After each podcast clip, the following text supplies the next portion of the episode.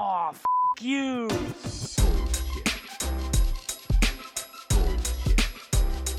Bullshit, bullshit. Bu- bu- Bullshit. Bullshit. Bullshit. Bu- bu- Bullshit. Bu- Bullshit. Three, Bullshit. two, Ready. Bu- bu- one. Bullshit. Bienvenido al podcast, Juan. Bienvenido por segunda vez. Me encanta cuando logro traer invitados de nuevo porque significa que, que la cosa fluyó. Sí. Este, hoy tenemos un tema súper interesante. Ahora eh, Juan se va a representar, digamos, pero eh, es un tema sobre eh, planteamiento de objetivos que, que sinceramente es un tema que, que nos cuesta muchísimo a los diseñadores, sobre todo porque somos personas creativas, que nos gusta ser, eh, no sé, este, libres, pero a la hora de, de plantear objetivos nos cuesta un montón. Entonces, eh, Juan nos va a dar como una mirada por su experiencia eh, y seguramente un par de tips por allí. Así que va a estar buenísimo. Juan, si quieres decirle a la gente quién eres y qué haces. Bueno, buenas de nuevo. Entonces, ¿cómo estás, Cris? Gracias por, por la invitación. Este, cada tanto hablamos, ¿no? En Instagram, en LinkedIn, Sí. ¿no? esas cosas que subís en Instagram, el, el- el versus o el desafío de hoy, y pones A versus B y, y ahí pimponeamos un poco, me meto en los debates, a veces más pasivo, pero de alguna u otra manera estamos conectados. Sí. Ahí justo cuando me escribiste surgió este tema que es este, súper interesante, así que bueno, vamos a, a profundizar un poquito en eso. Este, los que no escucharon el otro podcast, que fue de una plataforma de educación, este, me- les cuento, soy diseñador gráfico, me recibí hace muchísimos años en la Universidad de Buenos Aires.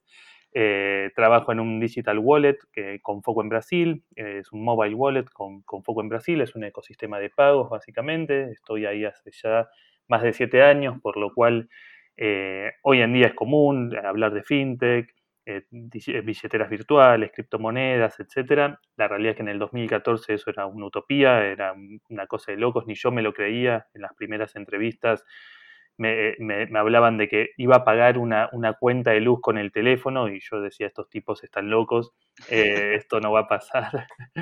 Pero después investigando un poquito en, en Europa, en China, en Estados Unidos, la realidad ya habían eh, plataformas, ya habían aplicaciones y acá había un- una oportunidad en la región enorme, así que confié en el, en el producto, en el proyecto, en las personas y ahí sigo este, aprendiendo todos los días, básicamente, porque esto, es un- esto no se acaba nunca, ¿no? Recién está dando los primeros pasos de toda la industria fintech. Tal cual. Así que eh, tanto tú como yo estamos en, en rubros bastante particulares y en situaciones bastante particulares, porque eh, los dos trabajamos en productos que, eh, digamos, que están rompiendo un poquito con la media, digamos. Sí, sí, sí, sí. lo- hace un ratito hablábamos antes de, de empezar este, lo que está haciendo, bueno, Drixit es, es realmente disruptivo, digamos, la propuesta de valor que tienen, eh, lo que están consiguiendo, me, me encanta, digamos, este, Sí. lo conozco poquito, obviamente nunca usé el producto, pero ya entendés hacia dónde apunta, a dónde va eh, y cómo puedes resolver problemas, bueno, es, es increíble. Sí. Eh, a la gente que, que escuchó el episodio anterior con Juan, si ese episodio les interesa, porque quedó como colgando, hacía falta una segunda parte. Si les interesa que hagamos esa segunda parte, díganos y lo grabamos con todo el gusto del mundo. No tengo problema de traer a Juan aquí cinco mil veces. Así que ahora sí, eh, sin más preámbulo y nada, vamos a entrar como en el, en el tema principal que es cómo plantear eh, y cómo definir los objetivos para cada Q. Primero creo que estaría cool que le digas a la gente qué rayos es un Q. Excelente, tal cual. Bueno, vamos desde, desde lo más básico, porque capaz que empezamos con palabras técnicas y la idea es más o menos meternos todos en el, en el mismo ambiente, un denominador común. Cuando hablamos de Q, en realidad Q es un periodo de tiempo. Eh, hablamos de quarter también. Eh, Q quarter es lo mismo, es un periodo de tiempo que se comprende de tres meses. ¿sí? Entonces, un año tiene cuatro Q, básicamente. ¿sí? Exacto. Eh, muchas empresas organizan sus objetivos este, por Q, es el caso de Recarga Pay, donde trabajo yo, y hay muchas que, que siguen la misma metodología, digamos. Sí, yo también trabajo por Q y sinceramente eh, organiza bastante bien. Por más, por más que quizás, dependiendo, cada empresa tiene una metodología, una metodología distinta, ¿no? Pero si bien el macro se hace desde arriba, después mientras cada equipo va haciendo sus objetivos, sinceramente te organiza un montón y te, y te enfoca. Exacto, tal cual, sí, sí, eso es fundamental, fundamental saber, este, porque a veces muchas, muchas veces en el día a día, cuando estás trabajando en una pantalla, en un flow, haciendo un research, lo que sea, perdés el foco y vos decís, che, ¿para qué era esto? ¿Por qué estoy haciendo esto? Ah, cierto, el objetivo del Q es, es tal cosa y esto ayuda, es un granito de arena para tal cosa.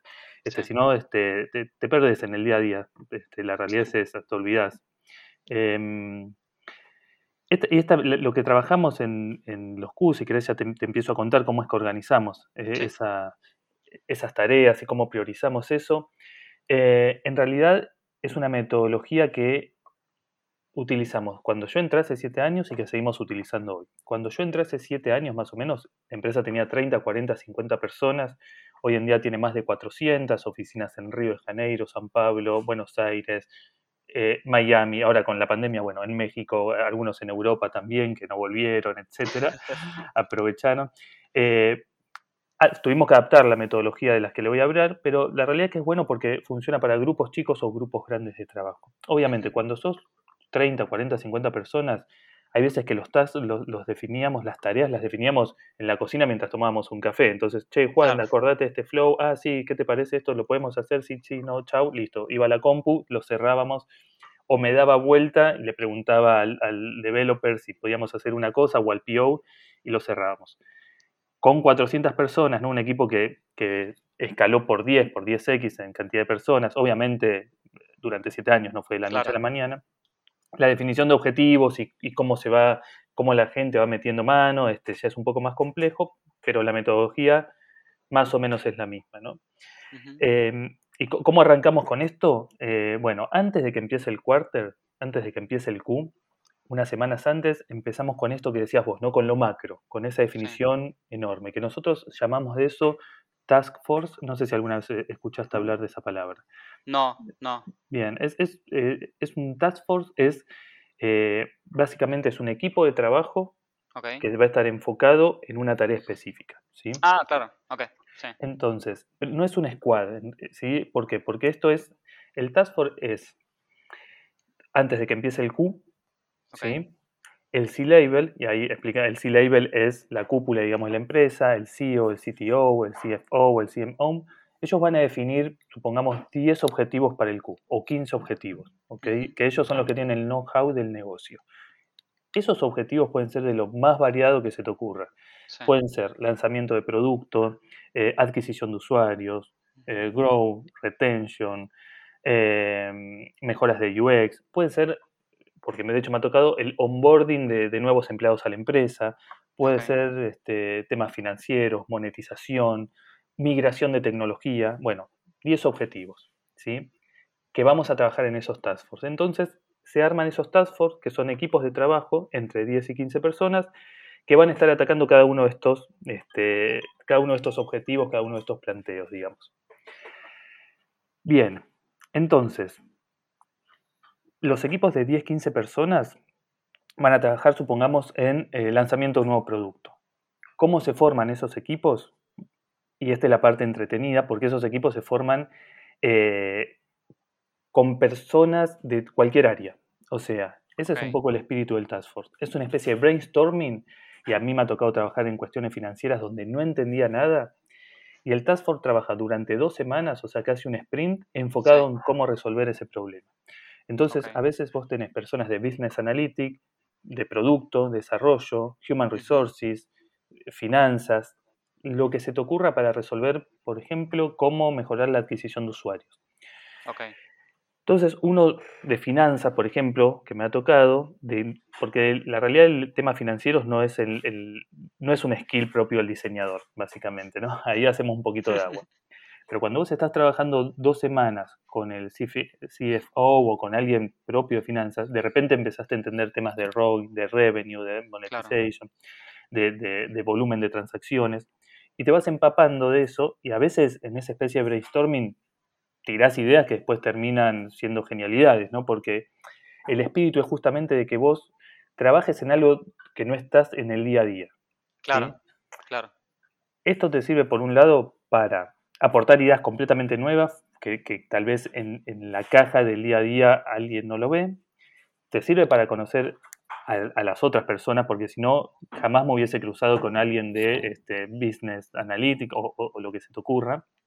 Y obviamente después tener eh, una visión general de- del negocio, de cómo funcionan este, otras áreas. Por lo cual, eh, trabajamos durante dos semanas enfocados en ese problema, súper dinámico, pero no abandonamos el roadmap, los sprints que tenemos. ¿sí? Claro, son dos cosas que se mantienen a la misma vez. Y toda Sí. esta gente que se arma en este equipito eh, son, digamos, líderes, ¿no? Es como eh, baja un escaloncito y es, son los líderes de cada área, calculo yo. Eh, hay, hay de todo, ¿eh? este, ahí están los líderes, en general se compone cada uno de estos task force, que están compuestos por 10 personas, está compuesto por un owner, que va a ser el, el owner, el, el que El va owner a del llevar, task. el- exactamente, el owner del task. Va, a- va a haber un consultor, que el consultor es alguien del C-Level generalmente, Ok. y las, tú- supongamos las otras 9 o 10 personas restantes tienen dife- diferentes seniority, ¿eh? no necesariamente son los lead, hay veces que puede ser este, un junior y todos son bienvenidos. Este, la realidad es que en eso es súper abierto. Eh, quienes arman los grupos también es el C-Label, así que he, he participado en un montón de task force y es eso, ¿no? Es, bueno, encontrar, entender cuál es la necesidad o cuál es el problema o la oportunidad de mejora que tiene la empresa, este, y ahí em- eh, empezamos a hacer research, eh, insight, sacar métricas. UX, ¿en qué participa? Bueno, si, supongamos, si es algo financiero, difícilmente UX va a estar diseñando flujos, ¿no? Claro. Pero a veces ahí se abre una puerta para meter alguna metodología de design thinking, por ejemplo. Porque. Che, ¿cómo, cómo hacemos esto? Ah, bueno, eh, hablemos con los usuarios o, o votemos o este, no sé, pensemos, en- en- empaticemos o armemos un mapa de tal cosa. Y son todas herramientas nuevas que alguien de finanzas obviamente no conoce, le parecen interesantes como para incorporar en el Task Force. Claro. Son dos, dos semanas mega dinámicas, o sea, eh, eh, se arma una presentación de eso este, que quedas exhausto, pero con, con un conocimiento increíble que te- de cualquier tema, que, que está bárbaro. Y después lo que se hace es el, el ownership, digamos, el, el owner de, de ese, de ese task force, después de esas dos semanas, lo presenta a toda la compañía. Ok. Bien. Eh, o sea, tenemos una tercera semana donde se hacen todas las presentaciones de esos task force este, para toda la compañía, por lo cual es súper transparente. Sí. Y eso te da una idea también de, eh, bueno, cuáles van a ser las tareas que se vienen en el próximo Q. Lo- lo- en resumen, digamos, va- hay como 150 personas trabajando en 10 task force o en 15 task force diferentes. Cada uno de esos task force es un tema en particular que, que vamos a atacar. Cuando se hace la presentación de esos task force a toda la compañía, eh, más o menos son 45 minutos, una hora, después hay un, un- un periodo para preguntas. Este, en general ahí no se cierra cuáles son los objetivos del cubo, simplemente es la presentación del problema de la oportunidad, todo el análisis que se hizo de eso, análisis de la competencia, monetización, recursos, equipos de trabajo, eh, y se dice, bueno, esto lo podemos resolver de esta manera, de esta o de otra. Bien, y cada owner presenta su task force a toda la compañía. Después es el C-Label, digamos, el que define con cuál de todos esos 15 eh, o 10 task force vamos a trabajar en el cuarto. ¿ok? Ah, qué interesante. Ok. Em, por quarter en general no tenemos más de 4 o 5 objetivos. ¿sí? Este, eh, quien mucho abarca, poco aprieta, digamos. Entonces, hay 4 o 5 objetivos que vamos a seguir. Obviamente no estamos trabajando en todos. Y otra cosa importante también es, este, si yo trabajé en el, en el, en el task force de eh, fina- financiero, por decir al de monetización, no quiere decir que después voy a estar todo el quarter trabajando en eso. Yo puedo haber participado en ese task force y después, eh, no sé, voy a estar el 80% del tiempo enfocado en adquisición de usuarios, por ejemplo, que era el otro task force, ¿sí? Por lo cual es, en esto es súper dinámico y ahí lo organizamos un poco dependiendo de las prioridades, los recursos, cómo es que vamos a abordar. Pero bueno, recién acá estamos como en eh, definiendo lo, lo mega macro, ¿no? De, de los Claro, aquí todavía no hemos, no hemos filtrado a las tareas de por sí. Exacto. Este, mm, que ahí viene la pregunta, bueno, ¿cómo, cómo es que se, cómo se desgranan esas tareas? ¿sí? Este, Sí. ¿cómo, cómo eso que es este, adquisición de usuarios, después te encuentra vos con, con el Figma, con Sketch abierto, diseñando un flujo? ¿Cómo se llega a eso? Bueno, una herramienta que, que- que usamos mucho este, es una matriz de esa que, que hablamos un poquito de, de impacto y esfuerzo. ¿sí? Claro. Este, no sé si, si, si le escuchaste hablar, Cris, o si... si, Se ha hablado un poco en el podcast, no tanto. eh, Igual el tema es que sin imagen es complicado, pero sí, nada, imagínense un gráfico de una línea vertical y otra horizontal, pero no se cruza, esa línea no se cruza, o sea, no es, no es una cruz, es una No. L, digamos. exacto. Son dos ejes, ¿no? Este, Claro. digamos. Como si tuvieses, imagínense, un gráfico de barras, pero sin las barras. Claro, te quedan solamente eh, los ejes. Eh, sí, sí, los que están escuchando, si tienen a mano un lápiz o un papel, va a ser más Dibujen. fácil. Dibújenlo. O si están con la comp o con el celu, googleen matriz impacto de esfuerzo y este, lo van a entender. Pero bueno, eh, lo que hace esta matriz es básicamente ordenar y priorizar las tareas. ¿sí? Claro. Todo esto que se habló en el Task Force, todo lo que tenemos que hacer para adquisición de usuarios este, o para lanzamiento de un nuevo producto. Y el lanzamiento de un nuevo producto tiene que ver con acuerdos con, acuerdos con partners, eh, obviamente toda la parte de desarrollo, la parte de UX, que la parte de UX en sí es un mundo, ¿no? Research, test de usabilidad, todo lo que ya conocemos, diseño, pruebas, este, cómo lo vamos a abrir, en qué segmento, bueno. Todas esas micro, ya se empieza a desgranar en micro tareas, Y todas esas micro tareas las volcamos en esta matriz de impacto y esfuerzo. Y la matriz de impacto y esfuerzo funciona así. Supongamos que la línea vertical, ¿sí? De que veníamos hablando, representa el impacto. La línea horizontal representa el esfuerzo. En el medio metemos todas estas tareas, tipeamos y las, las escribimos como pastillitas, todas estas tareas. Lo que tenga mayor impacto lo vamos a colocar como bien arriba de este gráfico, ¿sí? en la parte bien arriba. Lo que tenga menor im- impacto lo vamos a colocar casi en la base, en la línea horizontal. Y en respecto al esfuerzo, lo que requiera mucho esfuerzo va a estar hacia la derecha del gráfico, lo que requiera menos esfuerzo va a estar hacia la izquierda del gráfico. Entonces, ¿por dónde empezamos? Vamos a empezar y vamos a poner el foco en aquellas tareas que tengan mucho impacto, ¿sí? que requieran poco esfuerzo. Es- Claro. eso, es, eso es un gran hallazgo. Los, los, los llamados quick wins. Los quick wins, exacto, me encanta. Eso, eso me encanta. Cuando encontrás un quick win decís, "Ah, Vamos por excelente, vamos por esto. O sea, volviendo al gráfico, estaría en, en la parte superior izquierda del gráfico. ¿sí? Exacto. Ahí es donde hay que hacer foco, ahí es donde, ahí es donde vas a estar el 80% trabajando en eso que tiene mucho impacto y requiere eh, poco esfuerzo. Después lo que te queda, digamos, en la parte superior derecha, siguiendo la explicación, va a ser lo que tenga mucho impacto, pero mucho esfuerzo también. Claro. Y esos en general son proyectos más grandes. Puede ser, por ejemplo, como hablamos antes, migración de tecnología. Bueno, no lo vamos a hacer en un sprint, en dos, ni en cuatro sprints. Claro. Capaz que es un proyecto de seis meses de trabajo, ocho meses de trabajo, y te queda ahí separado. En, eh, digamos, el peor de los casos es cuando vos tenés poco impacto con mucho esfuerzo. Eso Claro. casi queda descartado, ¿no? Es como decir, bueno, mira, vamos a estar trabajando 40 personas para, eh, no sé, modificar un texto. bueno, Claro. Que esos, al, eh, a- a- o sea, contrario al quick win, es lo que conocemos como nice to have. Bueno, no, no necesariamente es un nice to have, pero muchos nice to have que eh, caen allí, porque son cosas que es el famoso qué cool tener esto, pero no genera mucho impacto. Exacto, estaría bárbaro, pero la realidad es que no, no es el momento o este, tenemos otras prioridades básicamente y esas prioridades son las de las que tenemos arriba a la izquierda, ¿no? Claro, Y después nos quedó el otro cuadrante que sería el de abajo a la izquierda, que son las que van a entrar generalmente en una segunda etapa de prioridad porque tienen poco impacto pero requieren poco esfuerzo también. Entonces, es como que eso lo vas mechando en algunos huequitos, este, si te queda un tiempo libre o si lo podés concatenar con alguna otra tarea, eh, lo vas metiendo ahí.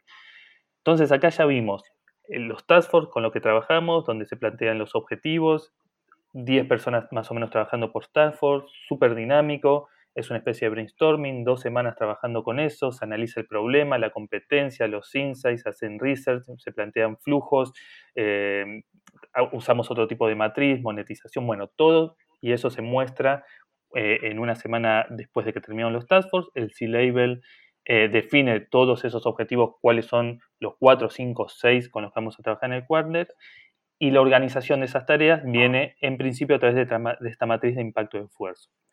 Eso obviamente después eh, no queda en la matriz, sino que se vuelca en el, en el famoso roadmap, ¿sí? Este, pu- pueden usar la, la herramienta que quieran, Trello, Asana, Grike, Jira, cualquiera de esas, donde en general es el PO el que va poniendo ahí en, un- en forma de listadito cuáles son las tareas este, generales. De ahí pasamos a eh, los sprints, digamos. Ahí ya estamos más cerca de los sprints. Eh, los sprints en este caso duran dos semanas. eh, antes de que comience el sprint hay una presentación de los PO con el VP de producto, donde dice, bueno, eh, teniendo en cuenta este objetivo que definimos en el Task Force y este orden de prioridad, para el sprint que vamos a comenzar el lunes, eh, yo creo que este es la prioridad o por dónde deberíamos atacar. Que también son, pueden ser ahí sí, dependiendo del equipo, 10 tareas, 15, 6 Claro. tareas, dependiendo de la complejidad. Se valida eso con el VP de producto. UX también forma parte de eso para ver, este, para tener una idea de qué es lo que se viene en las próximas semanas, en el próximo sprint. Y ahí este, se cierra eh, el, el roadmap del sprint de cada squad, digamos, de cada equipo de trabajo. Claro. Ya cuando arranca la semana tenemos una weekly, este, los lunes, donde se hace la presentación para todos de lo que vamos a trabajar. Y ahí ya es, bueno, manos a la obra, ya no, no, no hay tiempo para No hay más presentaciones. eh, a- vayan abriendo los, los archivos, vayan haciendo los kickoffs. En general, después de la weekly esta que te decía, eh, el mismo lunes o el mismo martes hacemos el kickoff con, con producto, con desarrollo.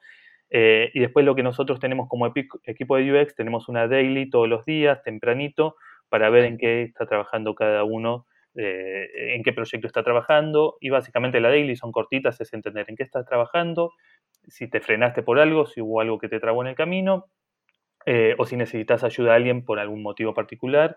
Y de nuevo, es súper expeditivo, súper rápida, 30 segundos para hablar cada uno y seguimos adelante. Interrumpo este episodio un segundo para contarles algo. Si están buscando especializarse en las habilidades más demandadas del mercado laboral junto a expertos de la industria, les recomiendo unirse a Coder House, la comunidad de aprendizaje en línea y en vivo más grande de Latinoamérica. Allí van a poder estudiar marketing, diseño UX, UI, programación, producto y data. Formarán parte de cursos con un enfoque práctico, mentorías personalizadas y acompañamiento en la inserción laboral y mucho más. Además, les comento que si van a la descripción del episodio, pueden eh, obtener un 10% de descuento adicional usando mi código UXPS Podcast. Así es, adicional. Sí, Em, Sí, de hecho, eh, es importante que la gente entienda que todo esto que está diciendo Juan eh, va cambiando, va, cambia un montón, de hecho, según el contexto de cada empresa y de cada equipo. sí, Fíjense que él al inicio, dijo que cuando era un equipo de 40 personas se hacía en la cocina y ahora, claro, hay toda una dinámica. sí. Este, por ejemplo, nosotros eh, esa daily que hacemos la hacemos por Slack directamente. Ah, mira, Entonces, cada quien pone qué hizo ayer, qué está haciendo hoy y si tiene un bloqueo. bien. Entonces, eh, eso lo pongo en la mesa como para que entiendan que literalmente nunca nada en UX creo que está escrito en piedra, muy pocas No. cosas. Es para que cada quien agarre sus necesidades y sus recursos y lo adapte. Exacto. Este, eh, sí, hay, hay una herramienta que se llama Status Hero, creo, este, donde, vos, donde vos puedes completar eh, qué hiciste ayer, qué vas a hacer hoy y el estatus general. Y este, directamente no, no necesitas una, una daily, una meeting. Tenés todo ahí Exacto. documentado en esa herramienta, por ejemplo. Exactamente.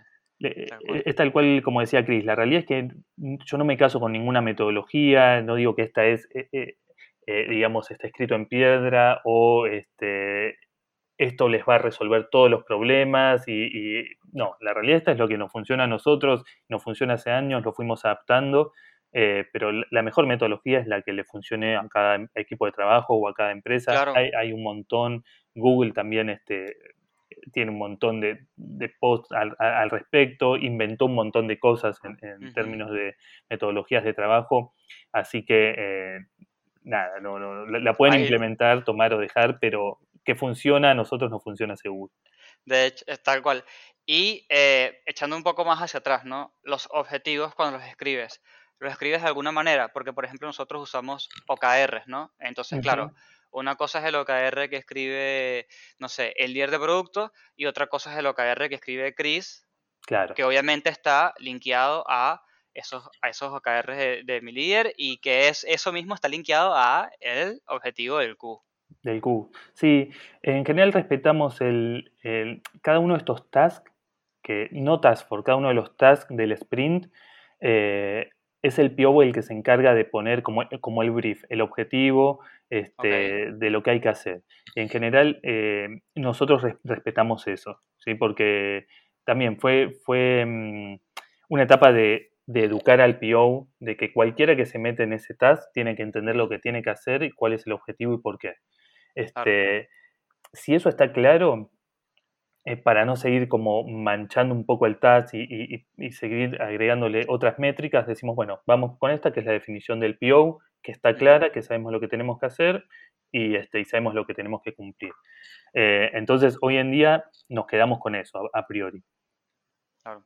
Sí, y es interesante, ¿no? Escuchar cómo con pequeñas charlas, literalmente, una empresa sale adelante, porque eh, literalmente a partir de esto es que la empresa toma un rumbo o toma eh, un rumbo distinto. Entonces, es como que ahí está toda la magia y quisiera decirles como que, mira, está todo este show por detrás, pero en realidad no, en realidad son un par de charlitas que se tienen en grupos, obviamente bien pensados, bien, bien organizados sobre todo, pero es eso. Y siento, y corrígeme si me equivoco, que tiene, hay, mucho del espíritu de Design Thinking, hay mucho del espíritu de Design Sprint, y creo que nosotros diseñadores tenemos la habilidad de eh, meternos con otras disciplinas, entender un poquito más o menos del tema y adaptarnos. Y creo que esa es una de nuestras habilidades como diseñadores. Sí, sí, sí. Este, creo que hablamos que alguna vez como que siempre te estás sacando y poniendo el, sombrero, viste, de otras, de otras disciplinas.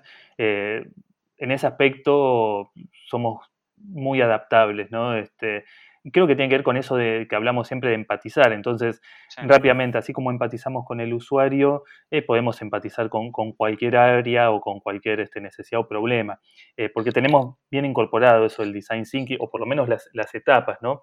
Si uno se pone a pensar en esto de los task force, o, en realidad en todo el proceso de definición, bueno, el eh, primero es tener info, de esa info sacar insights, de esos insights seleccionar y priorizar para obtener los objetivos y de esos objetivos los vamos a sintetizar para comunicar a toda la empresa. Y eso también es design thinking, ¿no? Y, uno piensa y dice, bueno, no parece tan complejo. Bueno, eh, este, sí lo es. En palabras no suena tan difícil, pero sí lo es. Este, y bueno, después esos objetivos que define el, C-Label, esos 4, 5, 6 para el Q, eh, bueno, de nuevo, ellos tienen el know-how del producto, este, de la compañía en general, la misión, la visión, Ahí hay otros, otras metodologías, Google, por ejemplo, el famoso 70-20-10 de, de, Google, ¿no? Este, que dice, bueno, el 70%, ah, creo que también hablamos del 80-20, dependiendo del caso, es, bueno, el 70% de los recursos del tiempo lo vas a abocar al core del producto, al core de la compañía. Ahí es donde tienes que meter foco. El 20% lo vas a, em, a dedicar a, a, esos night to have o a explorar en estas cosas que, que podrían llegar a, a, mejorar el producto. Y el 10% es literalmente para, para fallas. Para, para, para box y, y box. Sí, sí, para, para, para, errores y aprender de esos errores. Este, Google tiene, de hecho, una, eh, una squad que es, bueno, investiguen esto y, fallen, fallen todo el tiempo y de esos errores vamos, vamos a fallar. No es que vamos a vivir, no vamos a comer de este producto, es simplemente aprender de este producto. Creo que algo de eso hay este, cuando se definen los objetivos, a ver dónde es que de todo eso, dónde es que tenemos que, poner atención ¿no? y el foco. Tal cual. Y, a una persona, tengo como dos escenarios en la cabeza. Una persona que digamos es UX designer, así el título sencillo, y dice, mira, esta, esta metodología me encanta, ¿cómo puedo hacer yo para participar en, el próximo cubo de, mi empresa, ¿cómo puedo hacer yo para participar en todo este proceso? ¿Qué le recomiendas? ¿Qué, crees que debería hacer? Así por tu experiencia, obviamente varía, ¿no? Sí, no, primero es si, si está la... Si primero es tener ganas. Si tenés ganas de participar de, alguna de estas metodologías, que yo realmente lo, recomiendo, es primero hablar y comunicárselo ¿no? a, tu jefe. Che, esto me encanta, cómo llegan, puedo participar. Tal vez sea en la primera instancia como oyente casi para, entender la dinámica este, y, aportando algunas, algunas cositas, pero de nuevo, ahí depende siempre mucho del contexto y de la empresa. Acá en, Recarga Pay eh, es súper abierto eso. De, hecho, cuando se definen los task force y los equipos de trabajo, eh, a mí me ha pasado, che, prefiero trabajar en este otro que, que siento más engagement Y obviamente la, la puerta está abierta y a veces el feedback es bueno porque siempre es, no, Juan, mira, en tu caso te definimos para este task force porque creemos que tal y tal cosa. Ah, y yo no lo había entendido así. Ah, tenés razón, ahora, pero también quiero participar en el otro. Si tenés mucha espalda mucha energía, podés participar en dos en paralelo. Pero este, si tienen la oportunidad de participar en Task Force o como lo llame cada una de las empresas, eh, no lo duden, participen porque siempre van a ganar algo. Van a aprender una temática nueva, van a aprender una dinámica de trabajo nuevo, les va a dar una visión 360 de los objetivos, no solo del, del Q, sino de la compañía a futuro, este, y, y- y les va a servir a ustedes para, para conocer otras áreas y otras personas, y todo ese conocimiento el día de mañana lo puedes aplicar en cualquier empresa, en cualquier trabajo, etcétera. Todo conocimiento, digo, Sí, sí, sí. es bienvenido. Cuanto más sepas de algo, más fácil va a ser resolver este, los problemas. Totalmente. Sí, de hecho, incluso esto, esta misma planificación, obviamente mucho más resumida, la pueden aplicar para hacer su portafolio y les vas a hacer la matriz de Sí. impacto, ven qué, qué es lo que genera más impacto en su portafolio y lo, lo pueden lograr. Sí, Y es súper sencillo, eso es, un- eso es este, lo, para- incluso para, no sé, cuestiones este, financieras, personales, lo que sea, esa matriz se puede usar. Sí, sí. ¿qué me quita más dinero y qué me puedo quitar de encima? A ver. Exacto, tal cual, tal cual. Y la otra pregunta que te tenía, que ya como de otro lado, de otra mirada sería, eh, hay muchas personas que trabajan en startups y muchas personas que trabajan en startups pequeñitas, que recién están comenzando. ¿Cuál sería el primer paso que esta persona tiene que tomar para organizar esas primeras reuniones de Q? ¿Qué le recomiendas que haga? Mira, sabes que tu primer Q, tu, tu Q alfa, ni siquiera el beta, tu Q alfa, hazlo de esta manera. Eh, que es buena pregunta esa. Em, bien. Te, lo- lo- te- te puse a pensar, te puse a Me, pensar. me pusiste, me Claro. pusiste a pensar. Tipo, ¿cuál sería la planificación del Q mínima viable? Creo que es, va por ahí, Es un, un nuevo concepto, ¿no? Es el MVP, Claro, es el QVP. el QVP. Em, yo creo que el, el- como una startup eh, siempre vas eh, dando pequeños pasos que te van a permitir escalar mucho, ¿no? Este, ese es un poco el concepto, la, eh, la velocidad y, el, y el crecimiento que tenés por arriba de cualquier otra compañía eh, convencional, digamos. Entonces, em, si estás en una instancia ya de, de un C-Label, creo que todos esos conocimientos los tenés incorporados de alguna manera. Eh, y, si, y si fallás en esta organización, en esta metodología, no quiere decir que después la compañía le vaya mal, simplemente esto es un, es un proceso.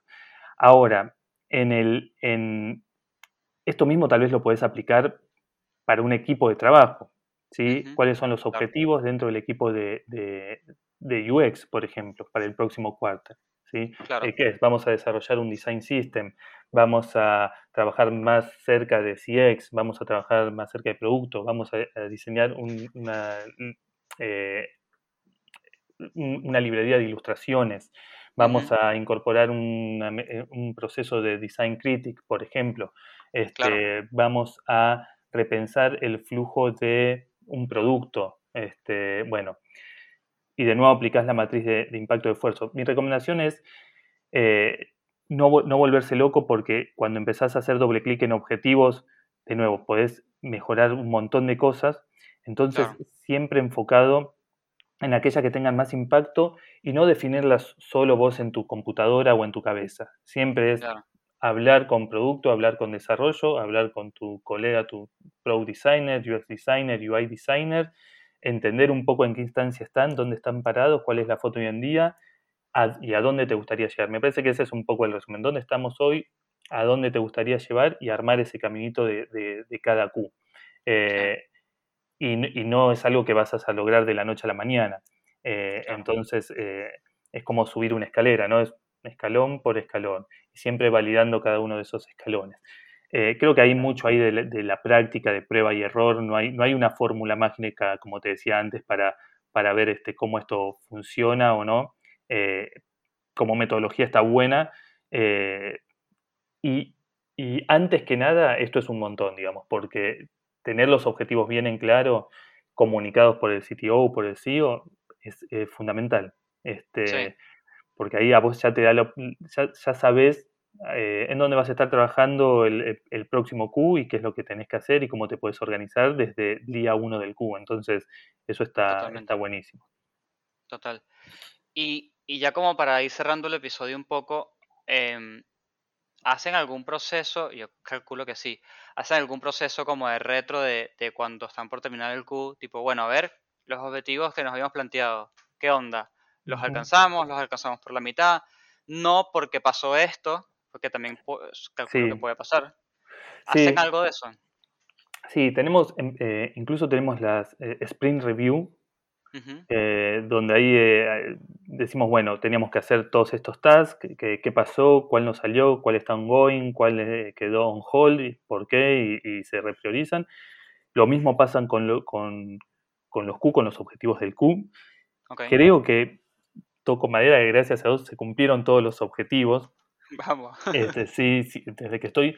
eh, hay algunos que tal vez no se cumplieron al 100% y ahí vienen las métricas, ¿no? Eh, pero, pero en general, si el objetivo está puesto en adquisición de usuarios y multiplicar por 5x, este, bueno, e- e- se cumplió. ¿sí? Después hay que hacer un seguimiento de eso. O migración de tecnología. Bueno, tal vez no se migró el 100% en el Q, se migró un 80%.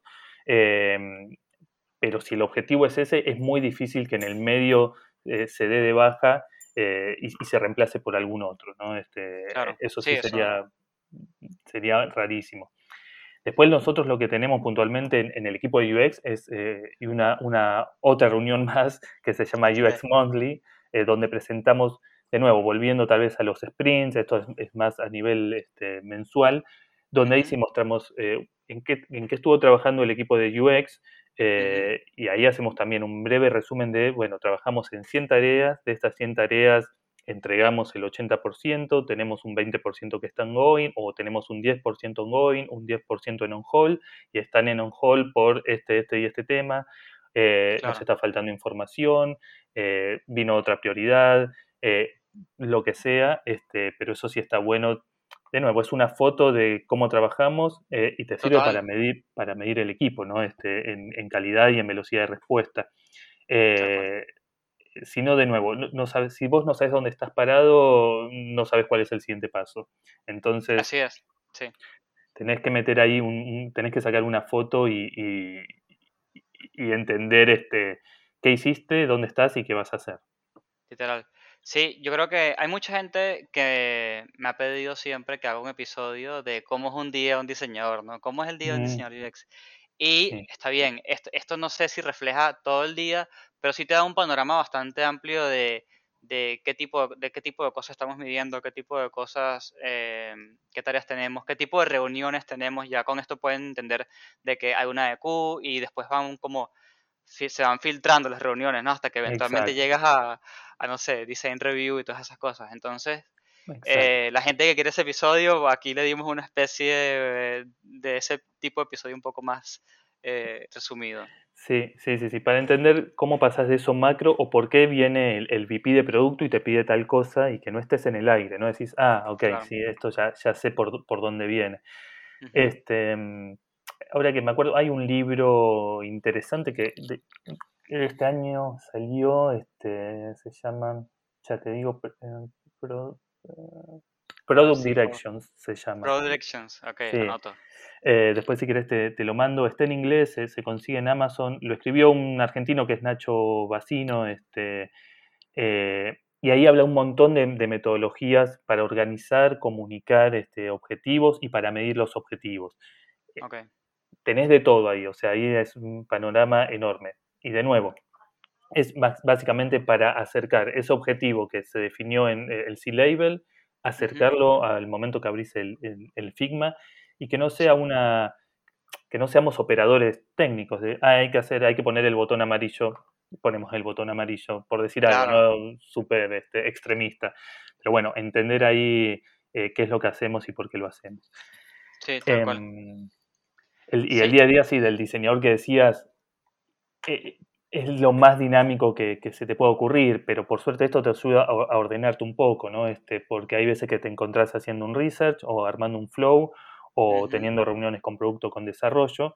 Entonces, si vos tenés esta planificación, este, también optimizás recursos y tiempo. Ya sabes que, bueno, eh, voy a pedir un research, los resultados van a estar en los próximos 10 días, mientras claro. tanto, entonces, este, eh, sigo con el otro task. Exacto, uh -huh. tal cual. Sí, como que siempre te, eh, tienes una, un norte constante. Cuando terminas uh -huh. una cosa, ya sabes que puedes hacer otra. Y, eh, por ejemplo, nosotros nos dicen, chicos, si en la mitad de la semana se les ocurre alguna tarea que es importante y va apuntando a esto que vamos a hacer este Q, escríbanla, por lo, como para que no se les pase, escríbanla, la dejan como un issue creado y sí. eventualmente vemos si lo metemos en un sprint o qué onda. Pero es importante porque entonces ya a ti como diseñador te da una idea de qué puedes proponer, ¿no? Porque no siempre es esperar órdenes desde arriba, sino qué puedo proponer yo. De repente se te ocurre, eh, hey, ¿qué tal si medimos esto que no lo estamos midiendo? Hey, uh -huh. tenemos esta data, ¿qué tal si lo usamos? ¿Qué tal si probamos este flow, si lo quitamos? Si... Entonces, eh, la verdad es que si trabajan en una empresa que está abierta a estas dinámicas, eh, la van a pasar muy bien. Sí, sí, sí, sí. Este, es el abrir el sketch este, o el Figma eh, debería ser el último paso, uno de los últimos pasos al Literal. momento de, de, diseñar. Este, si no tenés este, las tareas, si no sabes por qué están armadas esas tareas, si no tenés información, que tal vez eso es otro podcast, eh, que no, no, siempre tenés información. Eh, sí. Eh, uno habla de data driven. Sí, obviamente en el mundo ideal, y hay veces que vos querés una información que te va a ayudar a mejorar un flow y esa información no está, no está traqueada. Tampoco podés esperar traquearla porque tenés que sacar algo. Entonces, bueno, ¿cómo resolves ese, ese caso? ¿no? Este, claro. Pero, el, de nuevo, Figma, UI, Pixel Perfect, Design System, eh, lo vamos dejando ahí casi para el final de todo el proceso de, de diseño. Eh, y antes meter la cabeza en, en el negocio, en, en, los usuarios, en los objetivos eh, y, y, y, no marearse, que también es muy fácil de, de marearse. Eh, pasa muchas veces cuando vos tenés, por más de que tengas el brief definido por producto, con toda la información ahí en, en una tarea, en, una plataforma, cuando abrís el flujo, cuando empezás a ver los casos o cuando haces un research, empiezan a, a saltar alert por todos lados. Claro. Decís, ah, pero ya que estamos, mejoremos esto. Ah, no, pero mira, este, el insight fue tal cosa. Ah, entonces volvamos para atrás. Y entonces ahí te marías muy fácil y decís, bueno, esto no termina más. Entonces, yo siempre lo que hago es volver al objetivo. ¿Cuál era el objetivo? Eh, mejorar eh, la conversión de esta pantalla. Eh, reemplazando el texto, eh, el call to action y tal vez colocando una ilustración con mayor impacto de bla, bla, bla. Listo, vamos a hacer eso y vamos a ver los resultados. Después, claro. en el próximo sprint, seguimos mejorando, seguimos integrando o vemos si hay otra prioridad. Eh, pero de nuevo, al tener todo organizado, es, eh, no es tan fácil perderse, digamos. Es, es, uh -huh. es, más fácil el camino, básicamente. Totalmente, totalmente. Y ya como para cerrar, eh, la, te hago la pregunta fantástica. Bueno, recursos ya dejaste, dejaste, aparte creo que es un gran libro que tiene como un montón de cosas. Sí. No sé si tienes otro recurso o con ese dices que va. Con ese, encima que está recién sacado del horno, creo que desde, inicios de este año va a estar actualizado y van a tener de todo. Este, matrices, miles de matrices, ejemplos, miles de ejemplos, este, de diferentes empresas, Starbucks, Google, Está en inglés el libro, eso sí, pero se entiende, un bueno, nivel intermedio lo, lo, entiende, sí. Perfecto. Y bueno, entonces la pregunta que queda es, ¿dónde la gente te puede contactar a romperte las pelotas, a hacer preguntas y a consultar?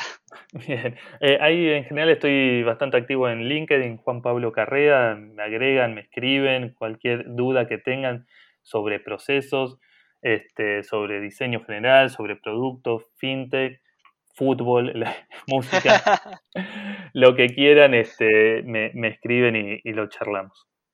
Me encanta. Bueno, gracias por grabar de nuevo conmigo y gracias a todo el mundo que llegó hasta el final. Como siempre, nos vemos en la próxima. Chau, chau.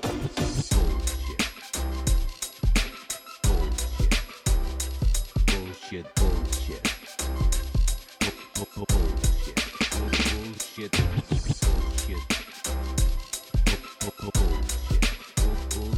One, Bullshit. two, three. Bullshit. The experience has ended. Ended.